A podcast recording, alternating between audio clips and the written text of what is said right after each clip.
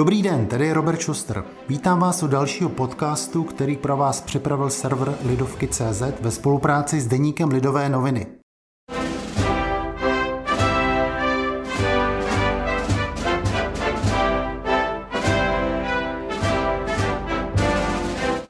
V době, kdy posloucháte tento díl, volby ve Spojených státech už probíhají. Podobně jako u předchozích čtyř dílů, i tentokrát přijal pozvání k rozhovoru Martin Hampejs, kolega z naší zahraniční redakce, který americkou politiku dlouhodobě sleduje, píše o ní v našich novinách i na webu. Víte, Martine. Ahoj, ahoj. V minulých dílech jsme se v našem podcastu věnovali nejrůznějším aspektům amerických voleb. A dneska bych se k některým z nich znovu vrátil. I z toho důvodu, že kampaň před prezidentskými volbami se přeci jenom nějakým způsobem vyvíjela. Eh, proto, Martine, hned na úvod moje první otázka. Je něco, co tě na té kampani, do těch, eh, jak probíhala v těch několika posledních týdnech a měsících, eh, překvapilo? A rozhodně. A překvapilo mě víceméně absence ekonomických témat. To, to bylo v roce 2012-2016 jednoznačně nejdůležitější téma kampaně. A v roce 2016 pak k tomu přibyly ještě třeba hrozby teroristických útoků a nebo zahraniční politika. To ve výsledku v letošní kampani naprosto chybělo. E, většina témat se točila kolem koronavirové pandemie a kolem rasových nepokojů, které probíhaly v USA přibližně od června. Mm-hmm. A ta otázka rasových nepokojů eh, se sice vynořila někdy v červnu poprvé a hm, propukly naprosto naplno během léta a postupně utichaly, takže se zdálo, že vlastně do toho finále té kampaně nezasáhnou. Ale čert tomu chtěl, ve Filadelfii se odehrál eh, začátkem minulého týdne opět incident, kdy policie zastřelila Černocha a na to konto propukly opět eh, požáry ve městě, rabování a tak dál. Což eh, se opět promítlo do kampaně, opět Donald Trump mohl zopakovat, že je prezident zákonu a pořádku, zatímco Joe Biden byl smířlivější, ale zároveň řekl, že nechce, eh, aby kdokoliv útočil na policisty, že to je nepřijatelné. Tohle, tohle je jedno téma a to druhé téma je ta koronavirová pandemie, která jednak se řeší jak Trumpová administrativa vůbec na to zareagovala, že zareagovala špatně, že zareagovala pozdě, nebo prakticky, že nezareagovala vůbec. A já mám takový jednoduchý příklad, jak moc uh, ta pandemie ovlivnila veřejné mínění. A budeme se bavit primárně teďka o swing states, a tedy těch státech, které jsou klíčové při rozhodování o volbě prezidenta. A, a já se zaměřím přímo na Wisconsin, protože to je ideální. A v, ve Wisconsinu a víceméně měl Joe Biden v posledních měsících náskok přibližně 4 5%, což je pořád hratelný výsledek. Při volbách se to může zlomit a Donald Trump klidně mohl vyhrát. Ale tím, jak pandemie ve Wisconsinu propukla naplno, tím, jak se zvyšoval počet nakažených, počet mrtvých, tak eh, Joe Biden najednou získ, začal získávat postupně vyšší a vyšší náskok. Teďka ten medián se pohybuje kolem nějakých 9-10%, ale jsou i průzkumy, které naznačují náskok až 17%, což eh, je jednoznačně vidět, že Trumpova administrativa v tomhle selhala a že nedokázala zareagovat právě na tohle téma. Když se podíváme úplně na ten začátek volební kampaně, když je samozřejmě otázkou, jestli kdy je možné říct, že volební kampaň v Americe začíná, tak přeci jenom tam byla ta výchozí situace relativně jasná. Prezident, eh, který měl nějaké výsledky, který měl za sebou hlavně pozitivní čísla, pokud jde o růst ekonomiky, klesající nezaměstnanost a naopak široké pole demokratických uchazečů, kterých snad bylo 20 na začátku, pokud se nepletu, kde nikdo moc nevěděl, kde nebyl žádný jasný favorit, nikdo moc nevěděl, eh, kdo nakonec eh, bude vítězem a ten domělý favorit Joe Biden zpočátku v těch prvních primárních volbách, kde demokraté vybírali kandidáta, dostával docela na frak tam. Byli... Minimálně v debatách. Minimálně v debatách. Nicméně pak se to všechno otočilo i kvůli koroně, i kvůli té situaci, která nastala. Kdyby se ale teď se měl podívat bez ohledu na to, na ty aktuální situace, korona, rasové nepokoje a podobně, jak si vlastně Trump, prezident Trump a Joe Biden vedli. Bylo z jejich pohledu Nebo bylo z tvého pohledu do jejich počínání, řekněme, očekávatelné? Chovali se v kampani tak, jak se čekalo od nich? A nebo tam byl jenom nějaký nový moment, kterým buď jeden nebo druhý překvapil? A... To, jak si vedli, záleží na tom, koho se zeptáme. Když se zeptáme tvrdého jádra republikánů, tak eh, Donald Trump si počínal naprosto perfektně a všechno zvládnul.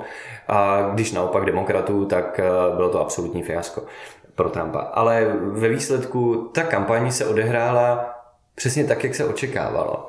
Donald Trump vlastně hraje podle stejné příručky, jako hrál v roce 2016. Pořád tvrdí, že demokraté jsou skorumpovaní a že Joe Biden je velice slabý, že nemá, že, že je to sleepy Joe, ospalý Pepík který nemá šanci být pořádným prezidentem a sám se pořád staví do role outsidera, přestože už outsiderem není, přestože už je čtyři roky prezidentem a přestože by měl mít za sebou nějaký rekord, kterým by mohl říct, podívejte, tohle, tohle to já jsem už dokázal.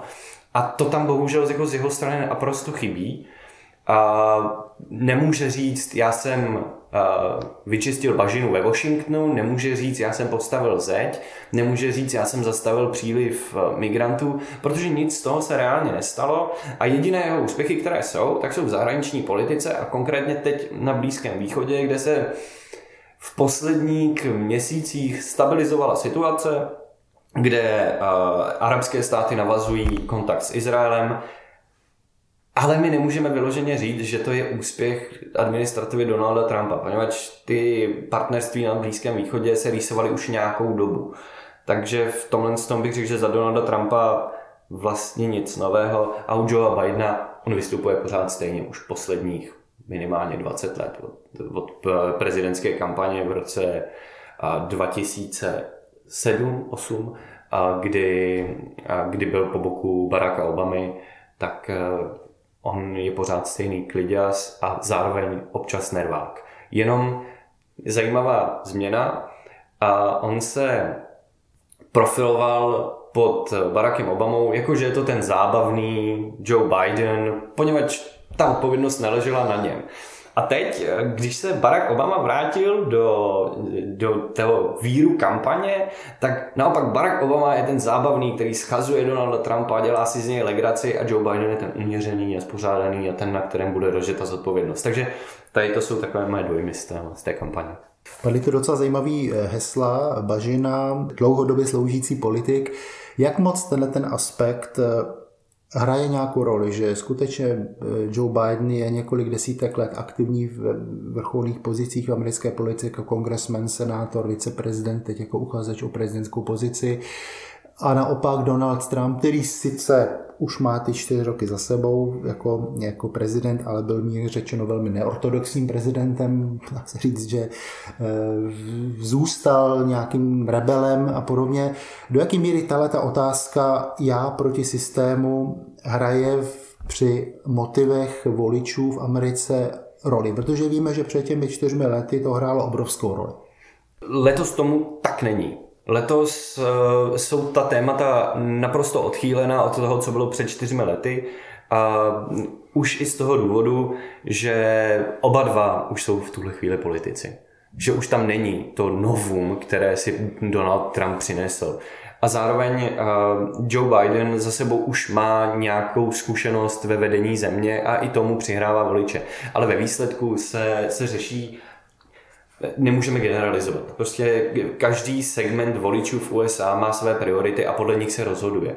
A je ve výsledku jedno, jestli je už ten politik zkušený nebo ne. Je to spíš o tom, co nabízí. Jestliže Donald Trump nabízí právo a pořádek a zakázání interrupcí a, a tak dále, tak ty lidé za ním půjdou a bude jim úplně jedno, že to je Donald Trump a že je neskušený, nebo naopak, že má za sebou velice úspěšnou kariéru. Prostě je to o těch tématech. Jedna věc, která určitě bude nejenom během dnešního dne, ale během příštích dní hrát roli nebo bude neustále skloňována, je sbor volitelů. To je takové to zvláštní grémium, které formálně určí, kdo se stane, prezidentský, kdo se stane prezidentem, kdo vstoupí do Bílého domu jako šéf exekutivy. kdyby si měl tenhle ten sbor volitelů ve stručnosti, pokud to teda samozřejmě je možné představit a jaká jsou specifika právě tohoto modelu, tak eh, co bys řekl? Já se budu opakovat i v rámci toho, co už jsme zaznělo v předchozích, v předchozích podcastech. A to, že Amerika není jedna země, Amerika je federální uspořádání, které stojí na 50 různých státech a tudíž se odehrává 50 různých voleb. V každých těch volbách může jeden kandidát získat celý stát. Stačí vyhrát o jeden jediný hlas a získáte celý stát. Z toho plyne a následně v tom státě získá tudíž daný počet volitelů, který je určený podle toho, jak velký stát je a respektive kolik má obyvatel. Proto je Kalifornie mnohem důležitější než třeba Minnesota, protože má několikanásobně víc volitelů a o to vypjatější ty volby v těch státech jsou. To, co je zajímavé, je, a to už si zmínil, že tady ten sbor volitelů se následně schází ve Washingtonu a potvrzuje výběr a prezidenta v, na federální úrovni. A ti volitelé, a to se domnívám naposled nezaznělo, pochází víceméně z řad stranických nějakých aparátčíků, když použiju tohle blbý slovo, a ve chvíli, kdy vyhraje, řekněme, na Floridě Joe Biden, tak do Washingtonu pojedou zástupci demokratických volitelů, respektive těch lidí, kteří byli vybráni jako volitele. Kdyby tam vyhrál Donald Trump, tak zase naopak. Teďka teda e, trošku budeme modelovat situaci, že sbor volitelů, řekněme, přijde k nějakému výsledku, který ale nebude považovaný za jednoznačný, nebo který bude například eh, považovaný za, roz, za v rozporu s tím, jaké je rozdělení hlasů eh, v tom celostátním měřítku.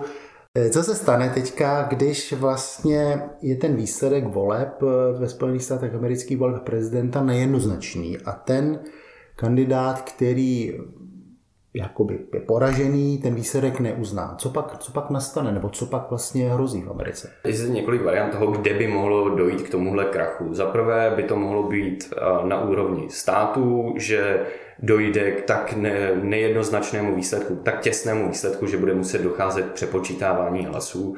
A tohle to jsme měli tady například v roce 2000 v souboji eh, George Bushe mladšího a Lagora, a nakonec Al Gore uznal eh, po přepočítání hlasů na Floridě svoji porážku a, a konečná George Bush se stal prezidentem. A další problém, který by mohl nastat, by bylo v případě, že by se třeba volitelé rozhodli, řekněme, vzbouřit vůči tomu vítězi a hlasovali by jinak, protože v některých státech je to pořád ještě možné, ale ve většině jsou vázaní, tak tam by mohlo dojít na něco takového a v tom případě by a mají na to právo a nikdo by to neřešil. Ale v případě, že by došlo opět na přepočítávání a i to přepočítávání hlasů ve jednotlivých státech by, řekněme, Joe Biden nebo Donald Trump rozporovali, tak by museli rozhodovat soudy. A všechno by to dospělo pravděpodobně až k nejvyšší instanci, teda nejvyššímu soudu USA. A tady se dostáváme do zajímavé situace, poněvadž během svého volebního mandátu prezident Trump měl možnost nominovat tři uh, soudce nejvyššího soudu. Uh, poslední nominace se odehrála v minulých dnech. A tato trojice soudců vlastně představuje celou třetinu nejvyššího soudu a zároveň uh, konzervativci tím získali obrovskou převahu v rámci nejvyššího soudu. To ale neznamená, že tito soudci by podpořili Donalda Trumpa. Ti mají být naprosto nezávislí a jen minulý týden se nejvyšší soud postavil na stranu demokratů v otázce korespondenčního hlasování a tudíž eh, pak státy Jižní Karolína a Pensylvánie mohou přijímat i hlasy pár dní po volbách, pokud budou odeslány do dne voleb.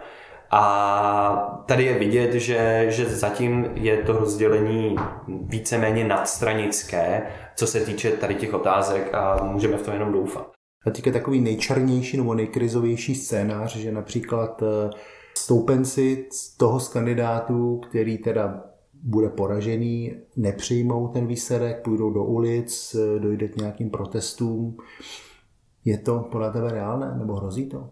Vlastně, že jo, kdy to sami jsme měli už v roce 2016, kdy stoupenci Hillary Clintonové šli do ulic a protestovali, ale to, to prostě vyšumí, to tam jako bude.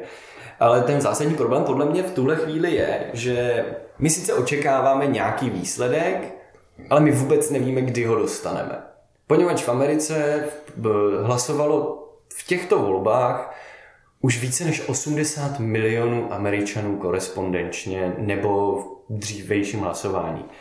My nevíme, jak dlouho budou ty hlasy sčítat jednotlivé státy. My nevíme, jestli výsledek dostaneme už v úterý večer, respektive v noci na středu, a jestli bude ten rozdíl tak velký, že už budeme moci říct ano, Donald Trump je prezidentem, Joe Biden je prezidentem, a nebo jestli budeme muset počkat ještě několik dní a to pak bude zásadní i pro právě ty demonstranty, protože najednou budou mít pocit, že jejich strana přece vyhrála ten první den voleb a musí podpořit a najednou se ukáže po tom dalším sčítání, že vlastně ne, že vyhrála ta druhá strana. A tomuhle, tomuhle politologové říkají blue shift, modrá, modrý posun, protože modrá je pro demokraty a vlastně se očekává, že v den voleb bude mít Donald Trump naprostou převahu.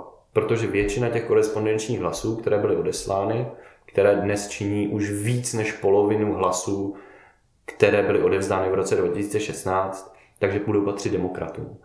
A že právě proto se v, nás, v těch dnech po volbách a přestupně, postupně zhoupne a ta popularita k, respektive to vítězství Joe Bidenovi. Ale my vůbec teďka nemůžeme predikovat, protože ty rozdíly i v těch klíčových státech, těch swing states, jsou tak titěrné, že se to může zlomit na to i na druhou stranu. A já bych se, já bych velice varoval od všech, kteří říkají, ano, Joe Biden vyhraje, ano, Donald Trump vyhraje, prostě to dneska nikdo nemůže vědět. Tak to byla tečka za poslední částí amerického volebního podcastu serveru Lidovky.cz a deníku Lidové noviny. Děkuji Martinovi Hampejzovi, že nám věnoval svůj čas. Já děkuji za pozvání.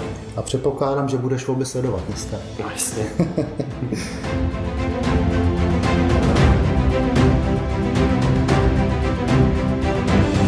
Nejenom tento, ale i všechny další naše podcasty najdete na webu Lidovky.cz a na obvyklých platformách, jako například Spotify či Apple Podcast. Za pozornost vám děkuje a všechno dobré přeje Robert Schuster.